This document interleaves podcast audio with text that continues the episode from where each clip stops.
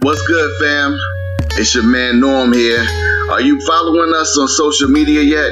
If not, you may find us on all of the major social platforms such as Instagram, Twitter, Facebook, and even LinkedIn. Find us at Pneu Pneuma. That's P N E U P N E U M A. From there, you may find myself and Justin and follow our personal accounts also. As you know, feedback helps everyone grow, and we need your feedback.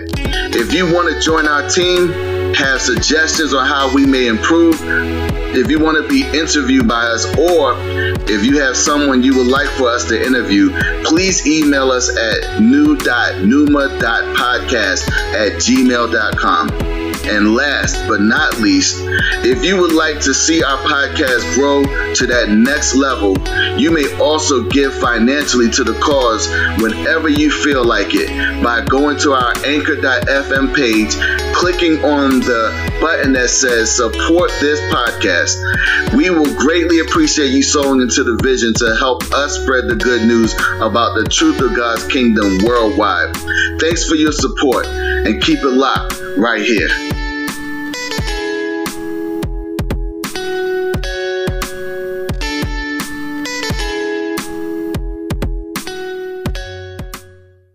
So, Gil and Renee, welcome to the show. Thank you. Thank you. We appreciate the invitation. Thank you for having us. We're excited about this opportunity. Well, I'm glad that we were finally able to make it work because I know our schedules weren't lining up at first, but we finally got it to work, and I'm happy about that. I am too. I am too. Better late than never. So let's get right into it. I know that you guys have a relationship podcast that you do, and I think it would be great if you would just tell the audience a little bit about yourselves to introduce yourselves to them. Well, um, my name is Renee. Beavers. I'm originally from Detroit, Michigan, and our podcast is called Rich Relationships with Gil and Renee. Um, our mission is to help build, repair, and restore healthy, rich relationships with individuals, couples, families, and then communities. And my name is Gil. I'm the other half of the better half. He's the better half, I'm the other half. and I'm originally from Detroit as well. And one of the things that Renee was kind of talking about our relationship, we've been married 31 years this hmm. year. So, and how we got started with the podcast was God had just put it on our heart to give back to some of the information that we have just compiled over the years. We have been working with couples for years uh, in our in our marriage, but also in our ministry, where we've done premarital and Revitalized. and couples who have been what we call devitalized that have been just kind of struggling in some areas. And so God just put it on our hearts to say, you know what, I've given you guys all this information it's time to share it. So that was the real motivation and the catalyst for us to to start the podcast. Okay, well that's good. So I know that you're from Detroit, and I already know some things about Detroit. So I can imagine how it must have been for you growing up, and how you might have been in some rough areas and stuff like that. So Gil, let's start with you. Tell us how it was for you growing up in Detroit. Growing up in Detroit, we we grew up on opposite sides of town. I grew up on the east side, which is some people who are familiar with Detroit may not have been the best side of town, and Renee grew up on the west side. And we met when we were 13 years old, and I was four, she was 13, I was 14 years old, and we were actually uh, in the summer work program in Detroit, and we met in a classroom. And I, I'll let her tell the little part about how we met, but we met that way at the classroom, and we just started a, you know, the the summer love type relationship, just boyfriend girlfriend, and over time we just kind of matured in our relationship. But after I grew up uh, on the east side, it wasn't necessarily a rough section, but it wasn't a easy section as well. You know, I grew up from a single mom with uh, older older sister and a younger brother, and uh, went to Detroit Kettering High School, the pioneer. So I remember that as much. And and at that time, it wasn't as bad, but also that is when, and some people again, I'm gonna date myself a little bit here Young Boys Incorporated had started, which was a drug gang that actually started in one of in my high school. They were it was one of the first schools that they had started uh, selling drugs out of, and they were recruiting a lot. And I think during that time, I had just made it up in my mind that I wasn't going to go that route. So, and I just kind of just stuck with school and kind of grew grew up again, just trying to just get by. And as I grew up, I just decided I wanted something different, and I joined the military. I retired from the Air Force after 22 and a half years, and that's where Renee and I just ha- our relationship just blossoming grew. So that's the, the origin and just the foundation of my, my my history. Okay, so may I ask if it's not too much to go into? Did you have a relationship with your father? Actually, you know what? I, my my dad was more like MIA, a single parent. My mom and, and my dad divorced when I was about seven. He was in town, but he wasn't really active. You know, he was mm-hmm. there sporadically. You know, so I didn't grow up with a, a father figure every day from the time I was about seven or eight ish. Um, he left and did his thing and left my mom to raise us three. Uh, like again, he, he did the best he could when he what, what he knew at the time, you know, because he didn't have a father figure. So no, he did. I didn't have a regular one on a regular basis. Well, as I'm sitting here thinking about what you just said, I'm just really curious how someone that comes from the kind of background that you came from could have the type of testimony that you have about your marriage. Because it's obvious that the two of you have some type of anointing on you for this. And um, obviously, you have a lot to share from your background. And we're going to get into that more a little bit later about your marriage and all those things. But I just want to know from you, Renee, how was it for you growing up in Detroit? Um, I, grew up in Detroit as well. I grew up on the west side. My mother, my mother was on and off drugs. My mother and father um, were together when I was really young. But my father came from a pastor mother, and my mother came from a mother and father who were basically kind of hippies. And so then they had me, and their lives were very turbulent. My mother was killed by a serial killer when I was in my 20s. My dad died um, in some type of drug type situation where we don't really know if he OD'd or what exactly were all the details. But I was 11 when he died. And then she met my stepdad when I was about six years old. And then they were together until I was in my teens. But my mom was never married to any of our fathers. So I have a, I'm the oldest child. I have a younger brother and two younger sisters. And so for me, um, I didn't grow up in a traditional home where you have a mother and a father. I was kind of the child that was kind of bounced around. I lived with my grandparents. I lived with my aunt. I lived with some neighbors. So I was kind of all over the place. And um, when you and I met, we were like he said, we were. Um, I was 14, he was 15. Okay. Yeah, because we were in. I was in the ninth grade, and he was in going the. the he was going to the tenth grade, and so we kind of, I, we always say that we both grew up in single parent homes, but our parents were just different. Gil's mom was very selfless and focused on her children, and my mom was very selfish and very so focused on herself. So I guess I would have to say that I had a lot of examples of what not to do and I think that was my motivation because I was always the person that my mother would say, you're going to end up pregnant before you're 15 and you're going to end up, you know, you're not going to graduate from high school. And so to me, I was always motivated by people saying negative things to me because it made me want to prove them wrong. And so when I met Gil, Gil was just different. He was, um, I was never attracted to, like you mentioned, the drugs. I actually sold drugs in school. I sold marijuana in the bathroom in high school fortunately, I never got caught. I never, nothing ever happened.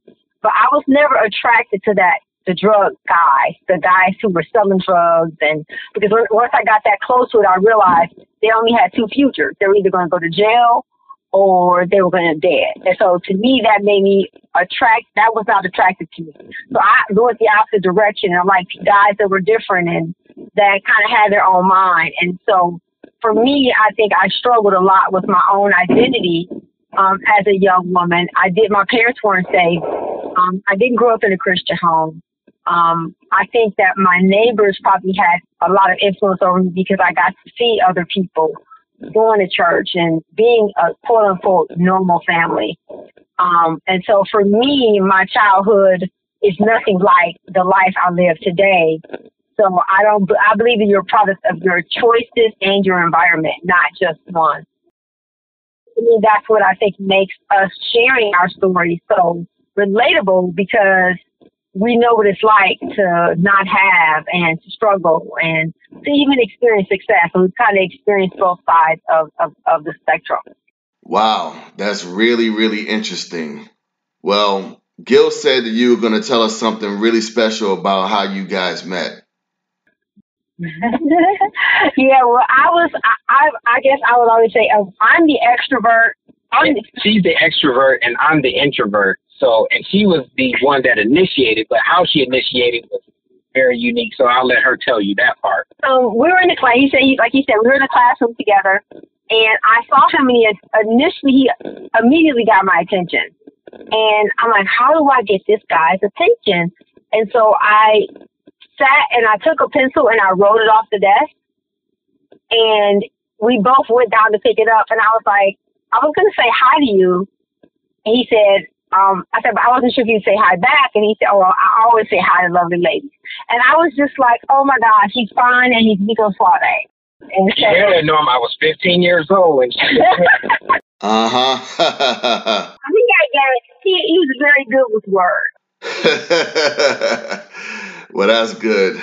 So now we're we're leaving your teenage years. We're coming into your adult life, and I know that Gil said that he went the military route, but was military straight out of high school, or was that after some time of trying to search out what you wanted to do with your life, Gil?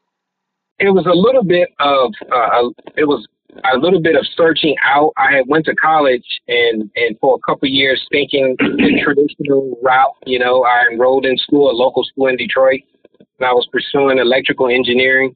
I wasn't super smart in school, but I knew enough about, you know, entrance exams and I studied a little bit. Not super smart, you know, I was an average C student, low B student. Um, but it was enough to get into a local school. And I spent a couple years in electrical engineering because I did what most people would do is I said, I want to make money. You know, so I started, I figured that would be a, a good starting place.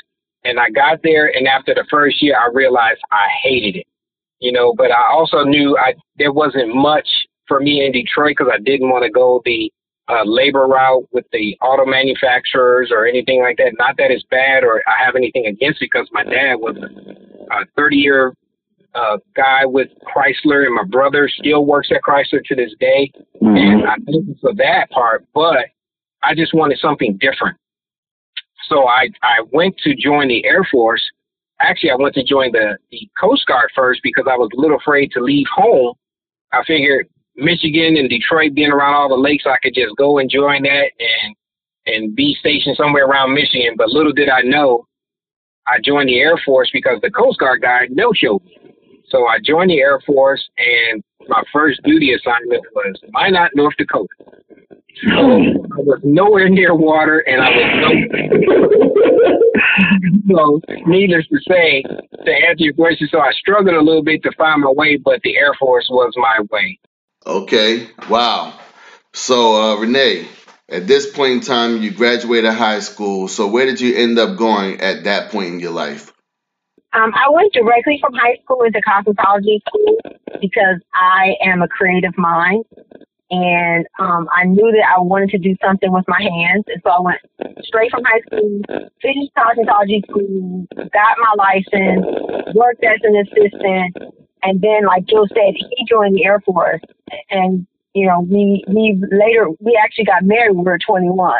So I went from running a salon, working as an assistant, um, being offered a job as a salon manager, to making a decision to choose to go with Gil to Minot. And we got married and we went to Minot. And I just built salons and worked, you know, built salons and teams um, for probably at least about 28 years then I switched over into what we're doing now as far as the lifestyle movement helping people with their relationships with food and God and themselves and other people.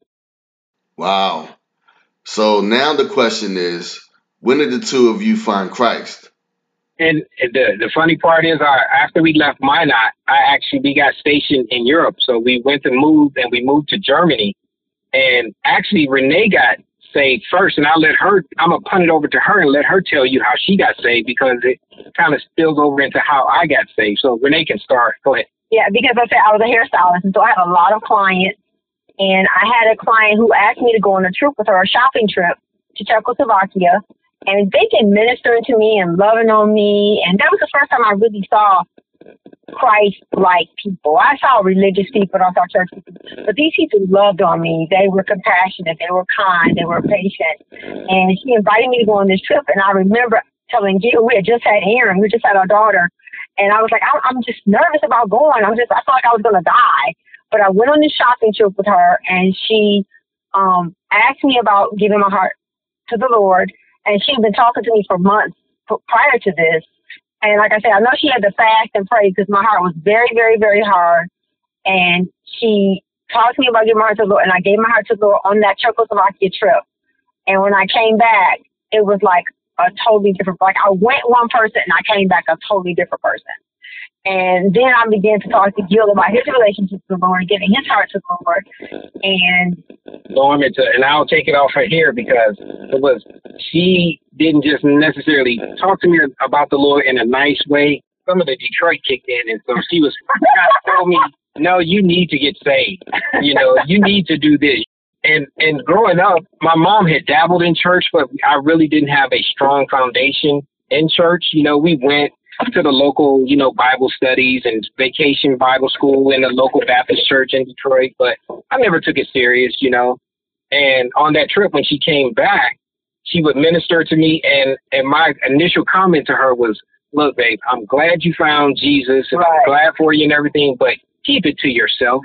You know, that was literally my response to her, yeah. and and I went to work. And my first job in the Air Force, I was a police officer, so I was just on patrol one day, and I'm just in Germany on a Sunday on a weekend when nothing's going on and I'm parking my vehicle just sitting and I literally hear why not? And it was like a chill.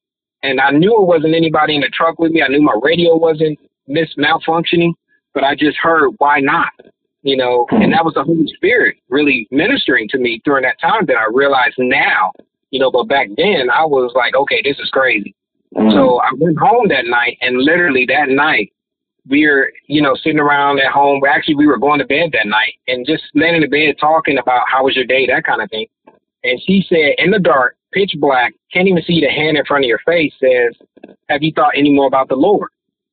And I said, As a matter of fact, today I have, you know. And she said, Do you want to pray? So I said, Yeah.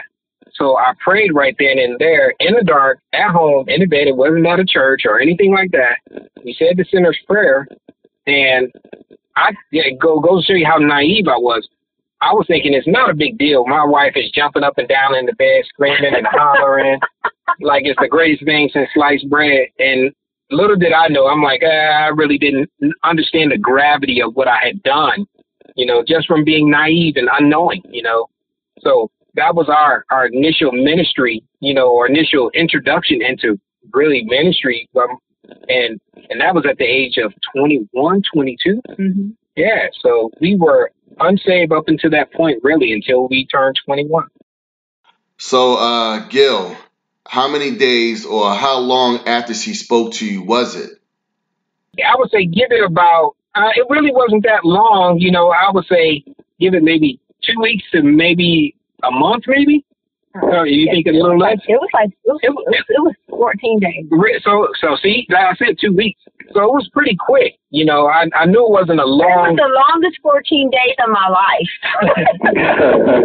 you know, we've been so close, and it was like. And we wanted to share everything. That was just something that she wanted to share with me. But in the initial stages, I was just hesitant, and I didn't think I needed. You know, as a guy, we tend to go with, "I'm good," you know, you know. So and and but it goes to show you the power of prayer and and I know my wife was intervening for me just that the Lord witnessed to her, and, and one part that she left out was it was a struggle initially, and the same woman who led her to Christ, a really good friend, and to this day she's still a really good friend of ours. She told Renee just to back off and just pray for him. Don't talk to him, just talk to the Lord. And I, I think that's the best way to lead anyone to Christ is by your words. And I think another thing that really ministered to Gil was because I hated my mom so much, and he heard me refer to my mother as my mother, and he was like, "Oh my gosh, something's happened to you. You've changed." Because that's not what we used to refer to her as. And so I think he begins to see the change in my heart and my life and my conversation, and plus praying for him was what won him to the Lord. Wow. So, uh, sprechen Sie Deutsch? sprechen Sie Deutsch. Ein little bit. Ein bisschen. wow. I mean, that's a really cool story. So, I mean, at this point, you know, uh, you've been you just born again and you start having people come across your path that either want you or need you to talk to them about their relationship so I want to know, like, how far down the line did you start to see this happen when people started coming to you about their relationships? For for me, you know, especially now, we're still in Germany now, and this is in the early '90s. You know, um, we literally got over there in about 1990ish time frame, just to give you a time marker. Um, so we're over in Europe, and we really didn't have a, a, a traditional church that we could attend at the time. But you know what? We had a Bible. Right. And I could say the Holy Spirit was the first real teacher that we really did. And we really just jumped into the Word and just started reading for ourselves, you know. And I think that was so great because we weren't, I won't say tainted by somebody's teaching or doctrine. We just let the Holy Spirit teach us. You know, the Bible tells us He will teach us all through all spirit and all wisdom and understanding. So I, I literally took that for what it said, you know, how the Holy Spirit would come and guide you and lead you and teach you. So I just read voraciously. You know, I've always been a, a pretty good reader, not, not, you know, where I don't, that's all I do, but I, but I took to the word really, really aggressively and just wanted to know what is this salvation thing all about. So that was a time that we really just jumped into the word. For me, that's how I was saying that they still had a lot of clients who were really active in ministry to her. And I'll let her tell you that part first. Yeah, I think for us, um, we knew very early that there was a call in our life and that we had a responsibility to share the good news of Christ with people. Um, and we also knew that we had a really good relationship with each other. And so to kind of answer the question, I think that for us, we started sharing, like I, I, immediately, when I got saved, I started leading people to Christ. I mean, like within the first like as soon as I got saved, I mean, I was trying to get in Czechoslovakia. I was trying to tell other people that I had just met. I just got saved. I'm trying to lead them to Christ. And so, but then because of Gil, the way his background is, his whole thing, you, know, really make sure that you, you, you understand what you're doing. And so, like you said, we became students of the word. And then I think that from that point, it wasn't probably until we, we started ministering as far as like doing small, uh, like small group study like groups, study groups, and we started doing, um, like I remember one time we were asked to speak. I was asked to speak about Black History Month, you was asked to do a message message on character, and from there we just kind of we just thought that it was our responsibility to share the gospel. And so I think that it wasn't until we were in San Antonio, Louisiana, we started working with couples, um, Marriage on the Rock. We started sharing that with people. And so I guess for us, sharing the the gospel and helping people with their relationships has probably been a part of our life for probably the beginning of our salvation. And we really got to work with couples I would say probably in Louisiana. Thank you again for being on the show. I really appreciate you guys being here, and we definitely want to have you back on again. Uh, for those that are listening, once again, you've been listening to the Pneu Pneuma Godcast. We really appreciate you. Please keep supporting us. And please, if you haven't already done so, give us a five star rating on Apple Podcasts and like us, follow us, all those kinds of things. Follow us on social media Instagram, Twitter, Facebook, and LinkedIn. Thank you again. Peace.